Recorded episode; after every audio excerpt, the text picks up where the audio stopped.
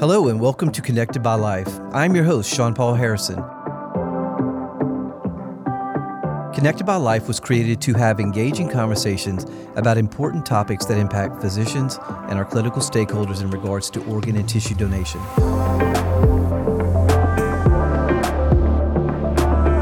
Today, we'll be talking about not only life enhancing, but life saving gifts of tissue donation.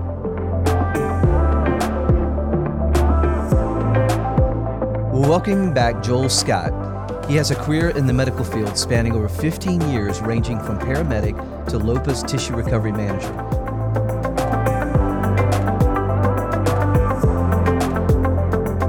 He will also be talking about his unique experience as the son of a tissue donor.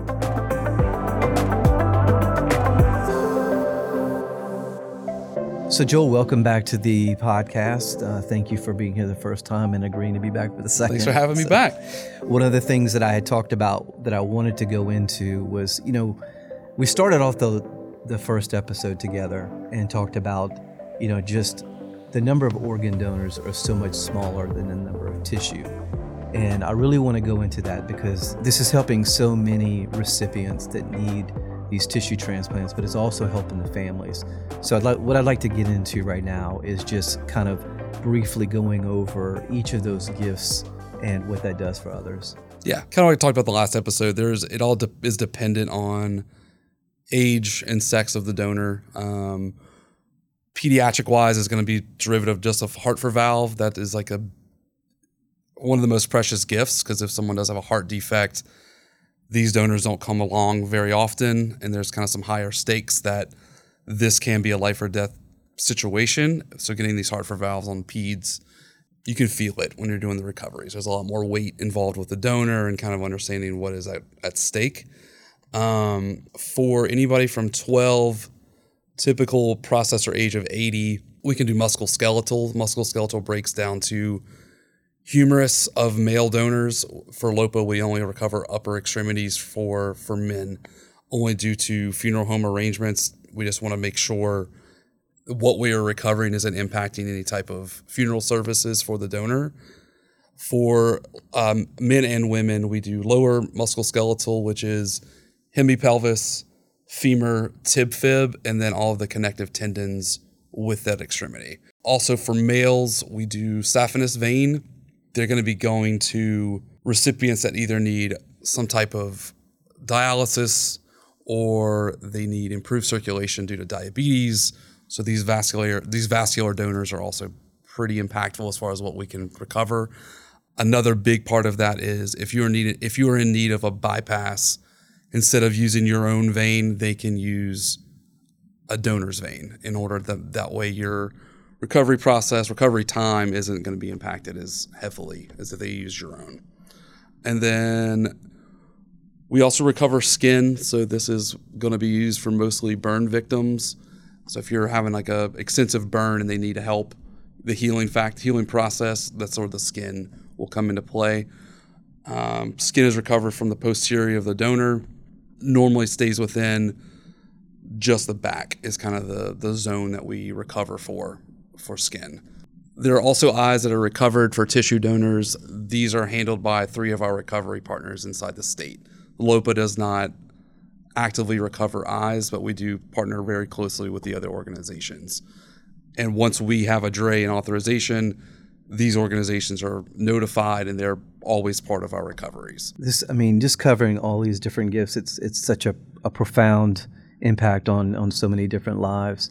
One of the things that I would like to to discuss is so all of these donors, so the the death is occurring in the hospital, you know, and then the family's given authorization and then it's transferred in most cases. Yeah. So one of the things that you and I have actually talked about outside of the podcast is the impact and the difference that the physicians and the healthcare team has within this process, even though the donor is not actually occurring. So, what are some of those things to be to remind them on the difference they can make in this process, and making sure that these families, you know, have the opportunity of donation? I'll speak for LOPA and kind of where we are as a state, where anybody that meets these triggers, like these trigger criterias of what is a potentially going to be an organ donor, is very actively spoken about. People are kind of aware of what those are. But then somehow, whenever LOPA says like, "Hey, we're out. Like, we're not gonna, we're not following for organ anymore," people think that they are no longer going to be a donor or they can be a donor. It's not the case. So it is still a just because someone is doesn't have the potential to be an organ donor does not end their potential to be a tissue donor. So the big push kind of for me is like understanding that after someone is deemed unsuitable for organ, that time of death call is still very impactful for us, knowing that starts our clock. Like I spoke about before, like it's a that 24 hour mark is where we where we reside. Once that time is up, tissue is no longer in. So it is very impactful to know quickly after someone does pass. Once they're in a asystole and everything is, you know, deemed once the, the termination like the cardiac arrest is deemed terminated, we're um where the clock starts. That's kind so of I guess you, you see a several different layers because you have that you know that death at the time, but the importance of this process goes way before that. So your education by your development staff in the hospitals, making rounds, having meetings, you know, just really trying to impact the understanding of the potential that is still there for someone, even though organ is out. That still is a potential. making sure do- that's head, heard correctly. yeah, there's you know. still a potential donor. Um, that's where the for most uh, you know for LOPA, the word donor is not. We don't ask what kind. It's like Right. a they're a donor, be it eye only, be it tissue only, be it all of it. It's it's the same for us. And all of these these opportunities, which are representative of heroes, whether it's organ or tissue, or all the things that you've described, I think is so important because, and I think that many of us know a lot of examples as far as for families where this was huge for them. Yep. And I know personally uh, one where their child was able to donate heart valve, and also a different family where their son was able to donate corneas. And that saved their life, like them themselves. Correct. It gave them the mm-hmm. Right. knowing what the legacy is for that person. Yeah. Like it's a so it's so important. That's why one of the reasons why I'm glad that we had you on here today. So the other thing is too is that I know that you all have had even some honor walks that are tied with these. So honoring these these heroes. So can you tell me a little bit about that? Yeah, so this has kind of come, you know, all started on kind of on the organ side, the honor walk, everybody gets involved. But we have taken it a step further where we will, someone can be coming from a morgue and we will ask for the same respect that we would give someone going to the, to the OR, meaning hospital staff will, you know, basically stand on the sides of the wall, let the donor pass, and then it's the same respect is given because it's for everybody at LOPA, it is the same same passion, the same, and everything is involved exactly the same for us.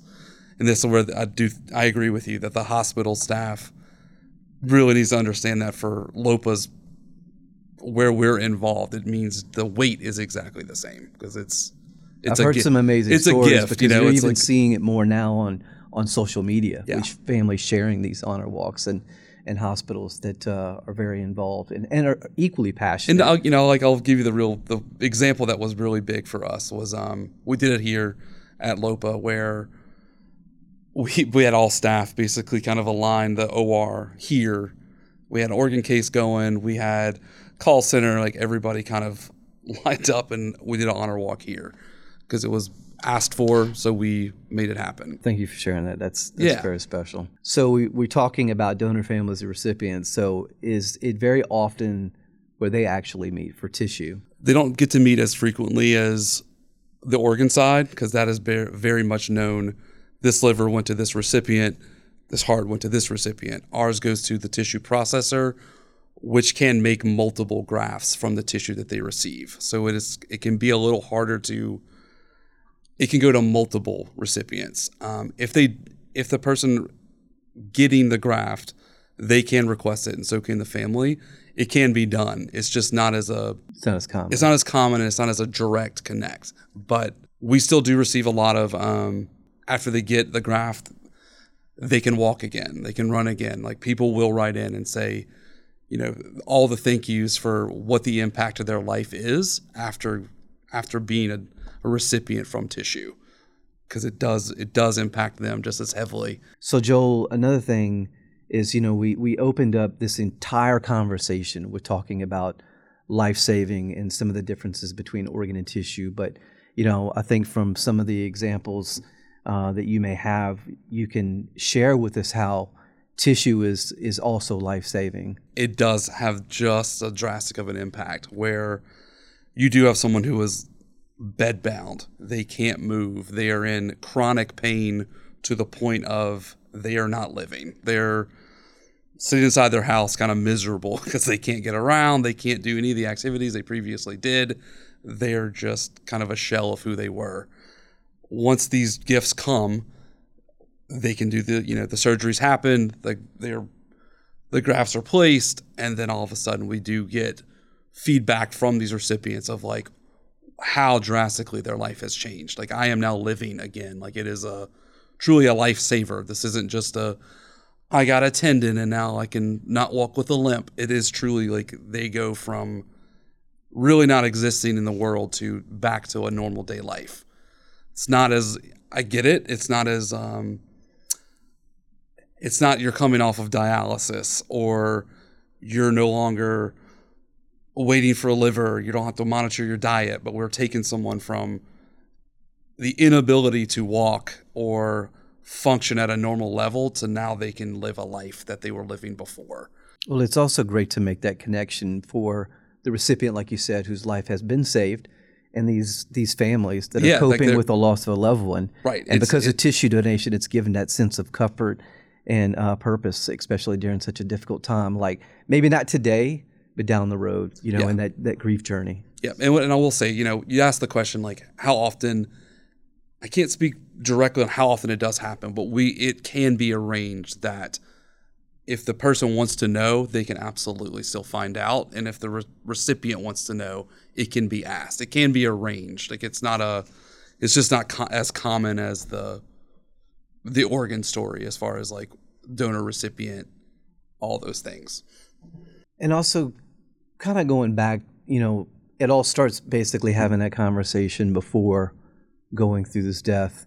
And so you're also looking at it from like a community perspective. So what are some of the like the misinformation and you know some of the things that you hear on why someone wouldn't want to be a tissue donor? this is going to be direct from, from the horse's mouth. Uh, I was a paramedic by trade for before working for LOPA, so I was told like, if you have a heart on your license, they're not going to do anything for you. X Y Z. The this is the best scenario I can give. If someone is in a life or death situation in a pre-hospital setting, a paramedic, uh, emergency provider, whoever it may be, doesn't have the time to check your credentials. Like they're not gonna like take out your ID and look. It is seconds count, so the interventions are being performed. No one is no one is distressed wondering about your organ uh, donation status. It is the interventions are going to happen regardless. So that is a big one for me that I take kind of a personal stake in of like this isn't that is the most untrue piece of it. Um, the other parts are you won't be able to an open you will not be able to have an open casket funeral because of all the things they're going to take. Speaking again from LOPA specific, every donor that comes into us is reconstructed in a manner that we feel pride in sending them back to a funeral home. Like it is, we take care of the donor. They are recovered and sutured and sent in a manner that is to the utmost, as much respect as we can provide is provided. Um, that's something that the tissue as a whole that we kind of rely on to know like what we put back into the community we feel pride proud of. Like the what we did did not impact this person's ability to be to have the service that the family wanted or allow their dad for them to hold their hand. Like these are all requests I've heard from. Their closure and their grief should not be impacted and it's not. Like they can still look at this person post tissue recovery and not feel something has been taken from them. Like it is a from a you know you know from a, a visual standpoint they're going to be they're going to look as normal as humanly possible Well, I couldn't say enough about you're describing all of these things and how, if you don't know, you know, for me personally, if I didn't know anything about tissue donation or the process or what could be recovered or whatever, it was going to be so important for me for that person having that conversation to really be able to walk them through what that process is so they can know what they're saying yes to. And yeah. so I can't say enough about your call center and, and, the time that they're spending with these families. Yeah. And making sure, especially like you said, like they just found out.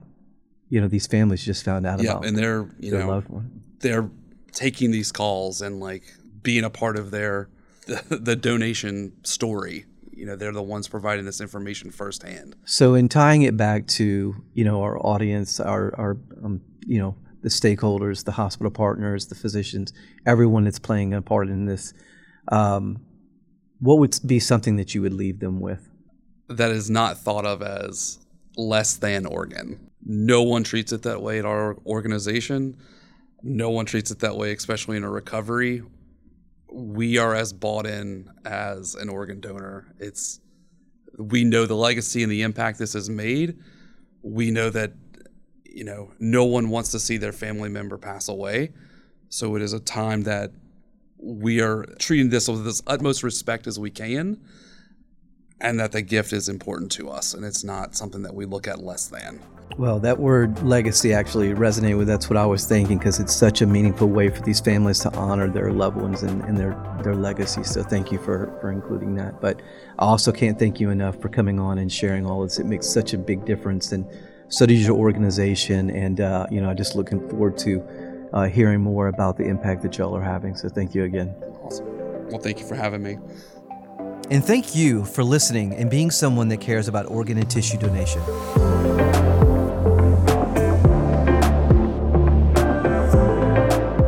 If you enjoyed this episode, please subscribe to Connected by Life on your favorite podcast app.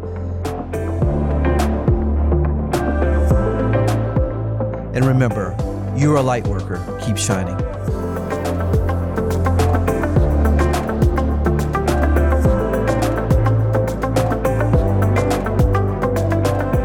This is a production of LOPA. The content in this podcast is intended for informational purposes only and not intended to substitute for professional medical advice. To read our full disclaimer, please visit our website. The Connected by Life podcast is hosted by myself, Shawn-Paul Harrison.